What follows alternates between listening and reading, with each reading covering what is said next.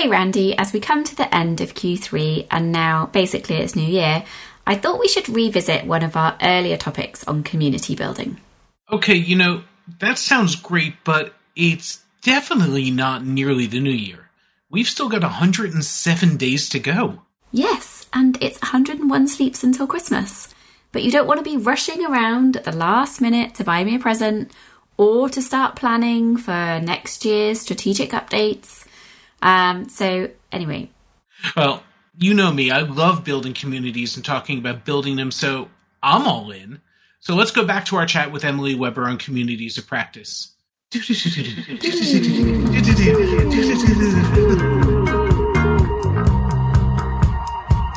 product experience is brought to you by Mind the Product. Every week, we talk to the best product people from around the globe about how we can improve our practice and build products that people love. Visit mindtheproduct.com to catch up on past episodes and to discover an extensive library of great content and videos. Browse for free or become a Mind the Product member to unlock premium articles, unseen videos, AMAs, roundtables, discounts to our conferences around the world, training opportunities, and more. Mind the Product also offers free Product Tank meetups in more than 200 cities, and there's probably one near you. Emily, thank you so much for joining us on the podcast today. Um, for anyone who doesn't already know you, and I'm sure there's only two or three people out there who fit that description, can you give us a quick introduction? Who are you? How did you get into product agile space, and why are you here today? So I'm Emily. Hello. Uh, I call myself different things depending on who it is that I'm speaking to. Uh, often call myself agile delivery consultant, coach, trainer, that kind of thing.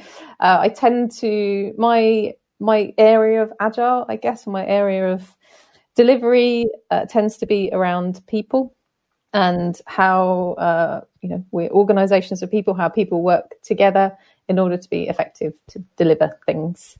Um, and I got into uh, agile like any good agile practitioner. I have a master's in fine art, of course. uh, and uh, I kind of uh, bizarre route, which which took me through uh, things like being a producer, working in um, a arts and music organization, making making things happen, making projects happen, bringing people together. Um, through through into into more digital. I worked for a marketing agency for a little bit. Uh, then through the frustration in very kind of account manager heavy waterfall type short projects moved into agile because I didn't understand why people weren't talking to each other. So you also, uh, I think you described it in your talk at Mind the Product a couple of years ago. You have a habit, a bit of a habit uh, of creating communities wherever you go, and that's something that's really important. Was really on our mind, and one of the reasons we want to talk to you today. So, how did you get into this? Was it natural? Was it a decision? So, uh, I, I guess it was kind of natural. I I've always done a bunch of projects. I tend to have a ton of side projects going on at any one time and including things like so I used to live in Hackney in East London. I lived there for maybe 15 years. And I wanted to start a website or a forum site for people to uh, get together and do positive things because I believe that people together can do better things than people on their own. so, uh, and there was a lot of negative there was a few negative websites out there at the time, and I want to say actually let's let's get people together, let's let's do positive things.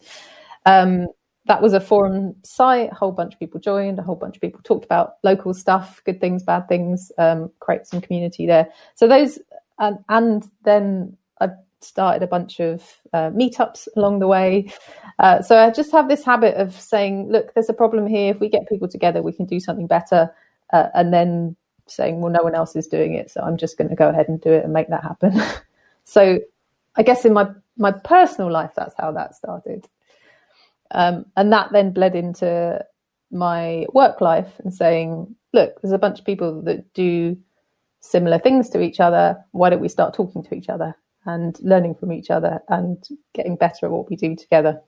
And in those kind of early communities that you built, did you find that came easy or was it quite hard to find the right people and bring them together or the kind of, you know, a- attracting the people that you were expecting to come together? I guess it kind of depends. And it's always, I think with the communities, a lot of it comes from connections that maybe already exist or networks that already right. exist uh, and then grows from there.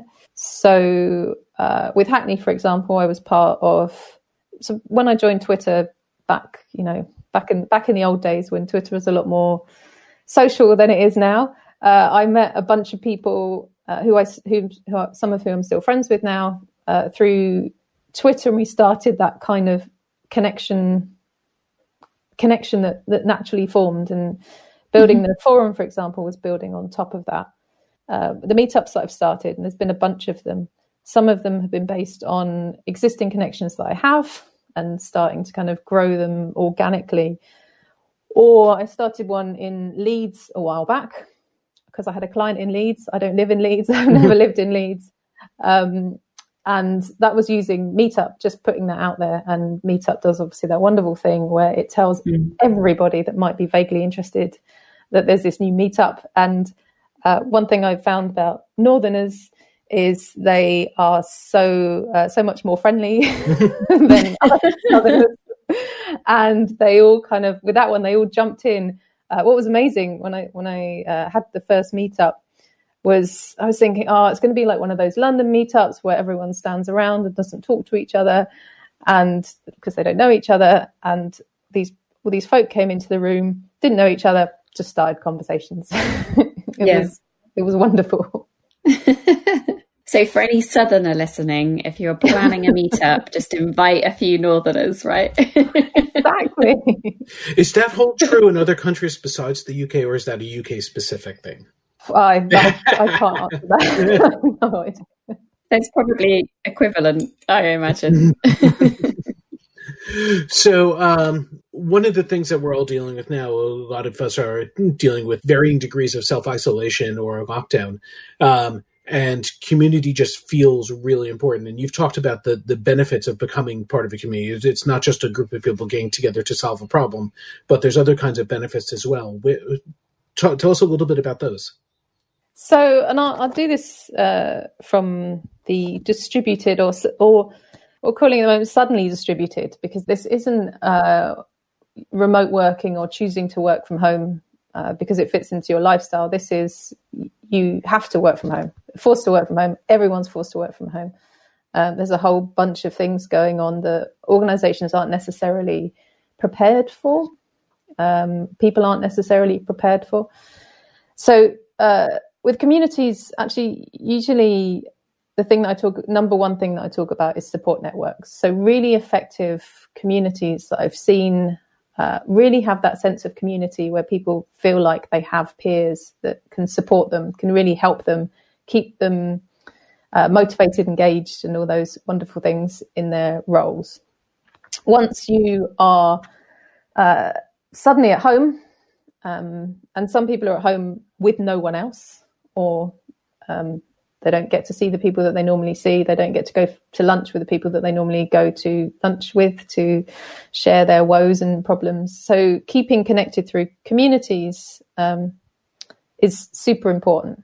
So like making extra effort to keep those connections going, which seems it's kind of feels harder to do when you're when in this situation, um, but is is even more important right at, at the moment the other thing that um, so sharing what people are doing and knowledge sharing is is really a real value of communities. And during a time where you know there are some organizations that are having to change really rapidly. So it might be that uh, they're having to suddenly put infrastructure in for people to work from home which they haven't had to do before. And they're learning stuff and um, they're finding new ways to do things and being able to continue to share that on a regular basis so that other people that are doing these things that are new and different can learn from that and can build on top of that is is another real value communities right now mm.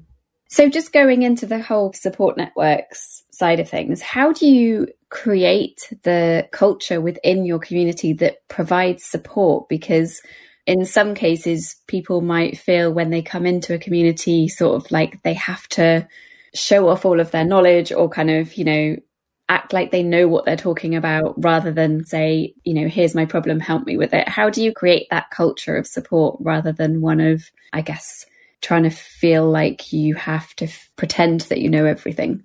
Yeah, uh, I would say that's kind of similar to what you might do in a team. And some of that is dependent on an organization. So I've worked with organizations that that's not even a question because it's the type of organization where people are you that that has some psychological safety so people are fine at coming forward and asking questions um, and then I've also worked at organisations where that's a lot less so. so mm. um, I think for me, what I what I try to do with communities is say, look, the creating creating the connections between people uh, is probably the first thing that you do. So this is for me, it's why I think support networks are probably my my the number one, uh, the top reason I tend to give when I talk about communities. So creating those connections between people is super important, and we tend to create some of those really naturally anyway.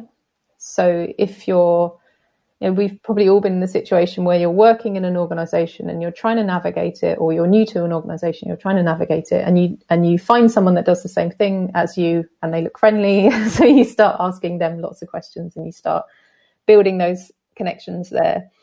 So some of that starts to happen naturally, and building on top of that is quite important. And I'd say other things similar to what teams do. So you know, talking about principles, how you're going to work with each other, how you're going to treat each other, having some kind of rules of engagement and checking that they're still working and checking in on them. And and having a community if you have created some principles as a community then the members being able to point to those and own those and say are we still doing this? Are we not doing this? Is there a problem here? And do we need to do something about it? Building on that the idea of uh, is there a problem here? Um, I saw your talk a couple of years ago at Mind the Product, and I had just uh, finished building a community of practice at an organization, and I had made quite a few things that you had termed as mistakes, and it was a really successful community. But I also saw where things had were going wrong, and and certain things I shouldn't have done. So I'm curious, what are the types of mistakes you see other people making, or that you've made before when you start to build them and nurture them? I've never made any mistakes. No, um, so uh, I think that's one of them. Like I had a, I remember having a, a conversation once uh, with somebody who was building communities, and I said I went through uh, some of the points in my maturity model, some of the things that communities do, uh, things like you know having having a purpose you know that's always useful. Having a purpose maybe having some goals having some principles etc etc and uh, he said yeah, yeah yeah yeah we've done all those we've done all those. Uh, and i said oh that's great. So how often are you meeting? He said oh we haven't met yet. Okay maybe we need to like take a bit of a step backwards and, and do the meeting and getting to know you before the working out what it is that you agree as a as a as a bunch. So I think the the meeting regularly is really important. Uh, one of the biggest challenges people have is engagement. Always engagement and engagement, engagement, mm-hmm. because people are doing uh, people are doing jobs. They've got day jobs. It's that kind of takes priority from from doing some of the other stuff. And sometimes it's like doing doing the stuff that will make your job easier is the stuff that ends up falling by the wayside because you're overwhelmed with doing your job. So engagement tends to be a big challenge what I see that can help with that is if you're meeting regularly, and I do think that you do need to meet regularly in order to keep momentum around uh, that community, is they don't know what they they put in a regular meeting, but they don't know what they're going to talk about. Mm-hmm. So they turn up to the meeting and they say, "What are we going to talk about again? what are we going to talk about this time?" And everybody starts to drop off because they don't see any valuing going along to that. So um, having kind of an idea of, a bit of a least plan ahead of time about what it is that you're going to do, what it is that you're going to talk about, what are the kind of what are the things that you're interested in covering can be really useful. And I think as a community matures as well, it's like saying, okay, well we're meeting and that's great. can we actually change? We're actually going to do something. It's going to change something. So having some um, being able to do that, being able to get together and say what is it that we want to change, and making things better for themselves and therefore organisations um, is a useful thing to do. That becomes a real problem then if the organisation doesn't let them change anything. Mm. So if you have a disempowered community, that's one way to uh, kill it because there's a bunch of people that are that doing having some great ideas and doing some great work, and then they're told they can't do anything with it um, is really problematic, and that that that can be a killer. I don't know if I I don't know if that's quite mistakes. no, no, d- definitely is. Um, so, so, one of the mistakes I made when when I created this community is uh, the participation was really high. Um, hmm. I did a certain amount of curation and programming of topics, and that worked really well. And then we used uh, a lean coffee style to, so that the community didn't felt like that they were able to bring up things on the day. And I'll ask you more about that later. Um, but one of the problems was that I was the dominating force in terms of organizing it, and no one else really volunteered. I, I voluntold plenty of people to do things, and they were happy enough to do it, but they weren't taking the initiative amongst themselves. And that was one of the things I picked up from your from your book that uh, there are ways of nurturing other people to come in and be organizers and take responsibility. How do you pull that off? it's easy to say it, right? Yeah. It's really hard to do. Um, so, uh, I mean, that it is hard. Uh, it could be that actually, for some folk, and I've seen this happen before, is that the dominating voice is off, steps away for whatever reason, um, leaves the organisation. Is that other people start to step in, um, and it can be really hard because I'm one of the people that will organise stuff uh, to to step away and let that happen because it, the the other side of that is could it could just stop happening. Mm-hmm. Mm.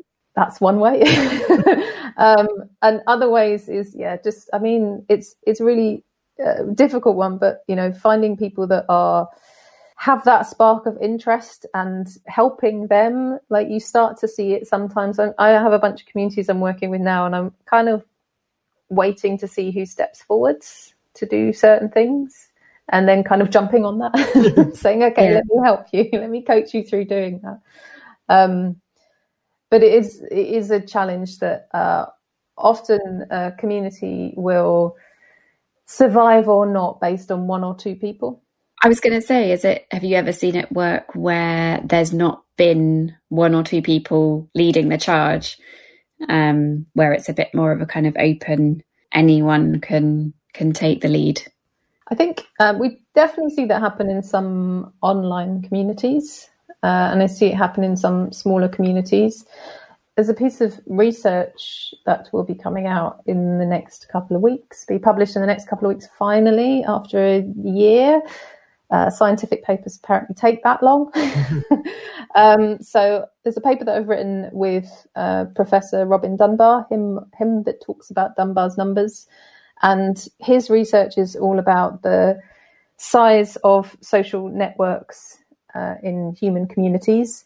Surprisingly, he doesn't think a lot of people talk about his work in the business world, which is just I don't know, mind blowing. The like the academic world and the business world so far away from each other that he can't see what's going on over there.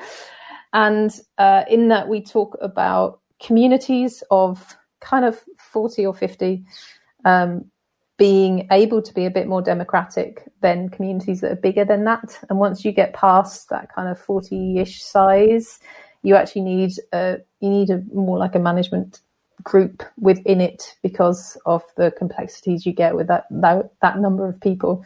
So it tends to be that the smaller communities can be much more democratically run and the bigger ones uh, just, it just can't be. Mm. Your book is, uh, talks about communities of practice. So, how do you distinguish kind of just a general community um, to a kind of a community of practice?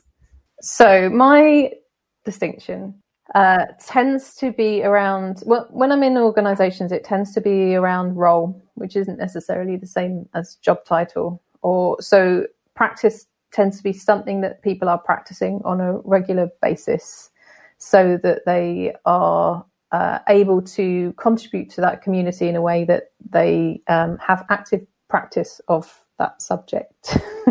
um, I also have the concept. I mean, there's many different types of communities out there, um, and in organisations, I also talk about the concept of communities of interest. So uh, some, and it and it depends on the organisation as to how we define it. But in some places, I've said, okay, practice is around role. It's a closed group of people around somebody that does that role regular regularly. So you may have a community of product managers, which is product managers talking to product managers about product management things. Um, and they uh, and that might be closed off uh, because we want to create a safe space so that those people can feel like they can talk openly with each other and they can talk at the kind of depth of skill and experience that they might not yeah. be able to talk about if other people that weren't product managers were in the room. Communities of interest tend to be a bit more cross cutting. So you could maybe you say we have an interest in some kind of new technology that's coming out or something that crosses a whole bunch of people. So uh, maybe it's like I don't know fintech or something. maybe uh, and there's a bunch of people that might be product managers or delivery managers or developers or whatever, and they all come together around this kind of area of interest, which is which is a bit more open. So those are the two types of communities that I tend to talk about. Uh, there's a lot of similarities between them, but they, it tends to be closed versus open for me. Right. When when communities of practice start springing up in an organization, uh, one of the dangers is people start siloing really quickly. How do you avoid that? Uh, yes.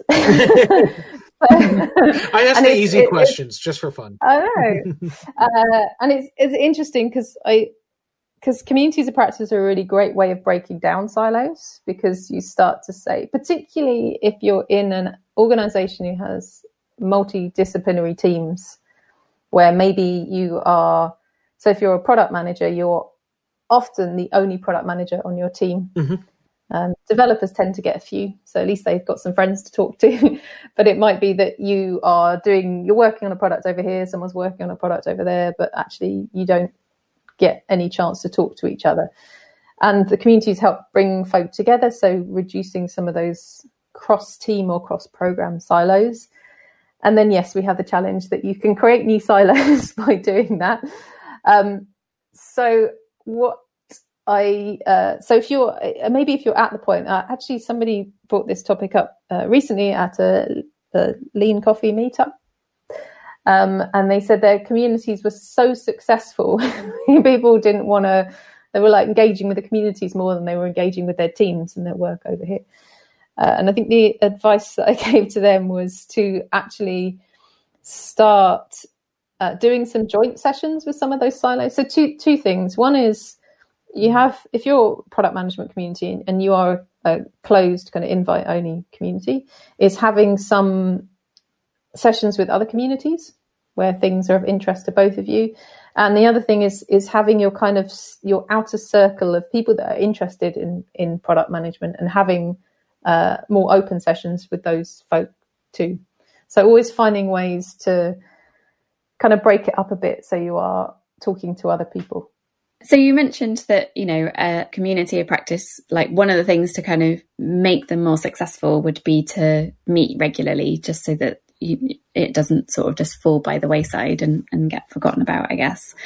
Um, and also, you kind of said about having a purpose for the community. But when that community gets together, like, what do you see as the successful activities that that community is doing when they meet? Are they just sharing problems that they're having, or are they kind of behaving in a in a kind of in a slightly different way and um, yeah, it, it, is there something that kind of a, a, good community of practice should do? Um, so yes. uh, so my advice to communities is uh, there's there's different types of things that communities should do. If they're doing the same thing all the time, it would it can start to get repetitive and not as valuable. So tend to kind of break it into two categories. There is uh, thinking about yourself in your organization and the challenges that you come across and things you have to face day to day. So that might be you know, problem solving type things, or you might be saying uh, knowledge sharing or the things that kind of concern you day to day in your role. But there's also a whole area where actually it's about bringing new knowledge in. So there's times where communities should be learning new things because we we all are motivated and um, enjoy learning new things. So we they should be spending time doing that too. So that might be uh, there's different things that you might do to learn. So you might watch presentations, for example, conferences uh, like Mind the Product record all their presentations and they're nice and uh, succinct and uh, nice length. So getting a community together and watching something like a half hour presentation uh, from a conference, which is bringing new knowledge in, and then having a chance to discuss it afterwards is a is is a great kind of community thing to do. Or trying out new skills. So maybe uh, I'm going to keep saying product managers. so maybe you want to learn some new road mapping techniques, uh, and you can do that in the safe space of the community. So practicing skills that you might use in your real life in your job, but doing it in a safe space so that so you can get to know what that feels like before you kind of inflict it on on real products. Um, doing things as well like sharing. So, you know, designers have uh, do things like critiques mm-hmm. where they mm-hmm. look at each other's work um, and they give feedback on it. So we can uh, other communities taking that on is an important thing to do as well. So getting feedback from people in a safe space and things like show and tell. So, what are people up to? Um, you know, so discussing challenges, doing uh, lean coffee style meetups. So, giving giving people a chance to talk about challenges that they have. Also, doing so we've got kind of I've got i am reading through a list here. So we've got learning, we've got sharing and critiquing, um, things like creating better practices. So uh, saying we do this now, how can we improve what we do? looking there's also spending time looking at the community so uh, like we do in our teams retrospecting you know retrospecting the community. Is it working? What might you need to do to change? You know taking mm. what we do in our teams and applying it to the community as well. And social events. So communities doing getting to know you type stuff. Whether that be uh, evening things or daytime things or going for lunch with each other. It's really funny. Uh, so I've worked with communities in the UK, uh, and they are people that eat at their desks usually. and sometimes if they're outside London, they're people that eat at their desks and then go home at five, six o'clock, depending on uh, what kind of organisation it is. And then they don't talk to each other. and then you've got organisations in London where pub is a thing, post work pub is definitely a thing. Um, I work with some communities in Peru and uh, the first thing they wanted to do was plan their social events. That was like they were so excited. They were like, right, we're going to talk about social events before anything else. Um, and I work with an organisation in India where uh, no one eats at their desk. Everyone has a proper lunch. They all sit down together. They all talk to each other. It's a really, really social organisation.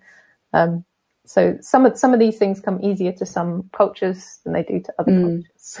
So some of those things that you're talking about are not possible at the moment, and working remotely and creating. Uh, we we have the challenges, uh, as you talked about earlier, of you know distraction at home and things like that. But you also just have the the challenge of a lot of the subtle cues that we have, uh, the ability to just talk to one other person aside in a corner, uh, or the uh, verbal, nonverbal cues of nodding your head and things like that, or making eye contact aren't available. How do you? I, I've seen you do this in practice, so I'm just going to ask you to share some of the tips of running a good community, running a good meeting or workshop. Um, when you don't have that kind of uh, in-person interaction. Just to say, I think online meetings can be more personal sometimes than uh, in-person meetings, uh, and it it does depend on tech um, and bandwidth connection, and there are some challenges for some people around that. Uh, but so the online space, and this is I've been running an online meetup for just over a year, I think now, um, and one thing that uh, is really apparent is that the online space is is quite unusual for people, so they don't necessarily know how to uh, say how to behave, not how to behave, but how how they should be in that space. So when we when we walk into a meeting room, so if we're in our office and we walk into a meeting room, uh, we can look around, we can see who's there, we can tell what kind of environment it is, we know how to behave. If we walk into a coffee shop, it's quite different. When we walk into an online meeting, um, we're we're still in our house. we're still like kind of reading the cues can be quite difficult. So uh, some of the things that I like to do at the beginning of an online meeting is set up set up some expectations. Sometimes um, so with the client at the moment, uh, we're using um, MS Teams. So one of the things I say is, this is how you easily mute and unmute. um, keep muted if you're not talking. Uh, this is how you turn your video on and off. Um, if generally I say to people, keep your video on all the time. That's not not always the case if people have difficulty uh, with internet and bandwidth. So I might say, you know, turn your video on when you're talking so that other people can see you when you're talking, so they can see those cues when you're talking. Um, so having some clear guidance for people around how they might behave in that space is a is a great way to start a meeting. And actually, it's sometimes it's kind of good meeting etiquette that we just forget in the real world when we're doing face to face meetings. So we've kind of forgotten good meeting etiquette and we've forgotten how to talk to each other about that stuff and being online has kind of brought us back to that and saying that okay we need to do these things uh, but i but i totally so the remote meetings and and i ran a remote conference last year. Did you come to that randy? I didn't make it unfortunately. Damn. Um, and then there was a few things that i followed there. So i put tons and tons of breaks in. Um, tried not to have anyone sitting in the same place for too long a time. I put some things in there that uh, force people to get up and move around. So in the breaks, uh, I said things like uh, they had to go and find something in their house and bring it back. So like a fridge magnet or a tin of food, and then come back and share it with each other. So the fridge magnets was fun because it's quite personal. Um, so force people to get up and move around. So it's it's about thinking about some things like that and what is it that we need to do in order to keep people engaged when they're in a different space, help them understand how to behave, um, and also uh, if you're using any kind of collaborative tools, be really, really clear about those and how they work and practice those, that kind of thing. And one of the things you run is um, Agile in the Ether. And, and you mentioned before a couple of times about the lean coffee style meetups. So explain how that works when you have a whole kind of, you know, a, a, quite a large group of people trying to have a conversation all together at one time. How do you manage that? So uh, Agile in the Ether has been, everyone's really polite. It's such a polite group of people. um, and uh, I'm not entirely sure how that happened. It feels it feels like a friendly group, which is which is good. Um, and I think some of that is is to do with those rules. So one of the rules uh, in Agile and Ether is actually there's there's a couple of things. One is I, I get people to say say someone's name if they're talking to them. One of the challenges with online meetings is you can't make eye contact with anyone. So, and I find mm. this, and I run uh, I've run workshops online as well. It's uh, when you're facilitating a workshop, sometimes you might look at someone if you want them to say something, but you can't do that online. So you kind of you have to be really like specific and say that. Another one of the rules is that people uh, should put their hand up if they're finding it difficult to find a break in the conversation and they have something to say. Uh, and I like people to kind of physically put their hands up because I sometimes find that the ones in the, the, the tools can be complicated. And I don't use many hand signals because I, because I don't want to create a uh, people having to learn a bunch of stuff so they can interact. So hand up is the thing, mm-hmm. and everyone does it, but they even do it when there is a break in the conversation. I like the way you also ha- you, you, said you don't use many hand signals, but you have uh, built timings into it, and you ask people to vote thumbs up, thumbs down, or don't care um, if they want to keep the conversation going. And I find that, that that regular interaction that everyone it feels like they're heard and is asked to participate is really really important. Yeah, I think the I mean the other thing I do at Agile in the Ether is I start with an icebreaker. So that is a chance for everybody to say something. So that's that's always a good thing to do in a meeting anyway. It's a chance if you, you know you're more likely to say something later on if you said something in the first place. So it's a way to bring everyone in, give them a chance to say something, uh, which I think helps with the flow of the conversation later on. Also, make sure that everyone's audio and video is working. Yeah. Yeah, so uh, Emily, there's one other thing we want to ask about, uh, which was something else that you got involved in creating, which is the diversity charter, which I think was originally intended around conferences, but seems really applicable to communities as well. So, can you just introduce it and tell us a little bit about it? So, I started the diversity charter um, a few years ago, and it kind of it's a project that ticks ticks along on the side, and it was uh, it came off the back of a conference organizer, I think, asking me about about uh, diversity at events. And the one thing about uh, Agile, uh, sorry, Agile on the Bench, which was a previous meetup that I ran, which was a meetup in a park, um, is that it was fairly gender balanced. Um, I think some of that was to do with the fact that uh, I was involved. There was me and there was a guy uh, called David Lowe who set it up. So there were two of us involved in running it, and it was at lunchtime.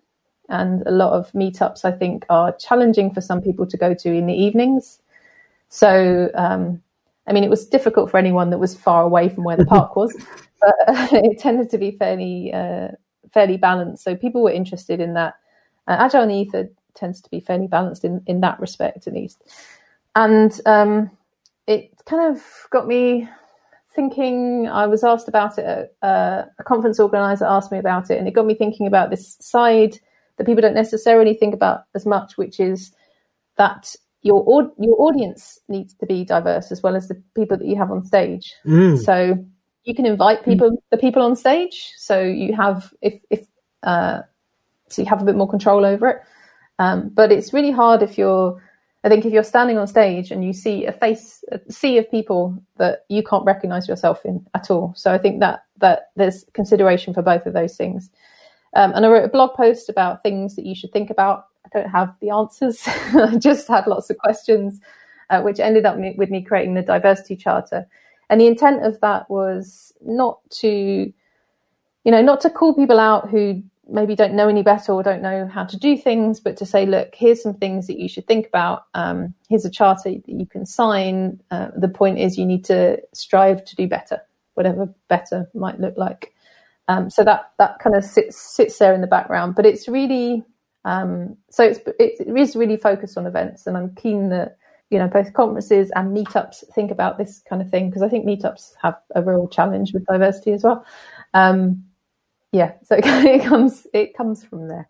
Well, I'll, I'll give I'll give you one last question, and then you can throw it in, which was totally. And this is you can also say no to this question. I was just going to ask, what's your favorite icebreaker? Uh, my favorite. Well, I guess it depends on the situation. So I uh, I went to do Sharon Bowman's training from the back of the room training, uh, delivered by Sharon Bowman herself, who is absolutely brilliant and she has these uh, four C's concepts of running any workshops. So the four C's, if I can remember them, uh, connections, uh, concepts, concrete practice, and conclusions. Uh, so the first thing, in the, the first C is connections, and um, this is really important. It's not just about doing an icebreaker; it's about doing some kind of something that helps people check into the room and into the workshop, but also connects them to the material in some way. So uh, I so when I run uh, my community of practice workshops, I have a question that talks about uh, what value people get from connecting people that connecting to other people that do something similar to them. So it gets them into thinking about connecting with other people, gets them all have to have a chance to talk, gets people writing on post-it notes and, and kind of moving around. So um, uh, the icebreaker is a really useful point to do something that isn't just uh, whimsical, but actually kind of starts to get people into what it is that you're going to talk about later on. So the answer is it depends. Hey, I'm a coach, right?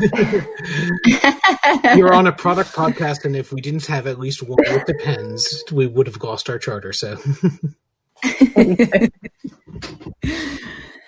Emily, that's been really great and really insightful to hear lots of great advice on how to start and keep running successful communities of practice. I think particularly now is a great time for us all to kind of get together and try and get better at what we're doing. So um, thank you very much for joining us.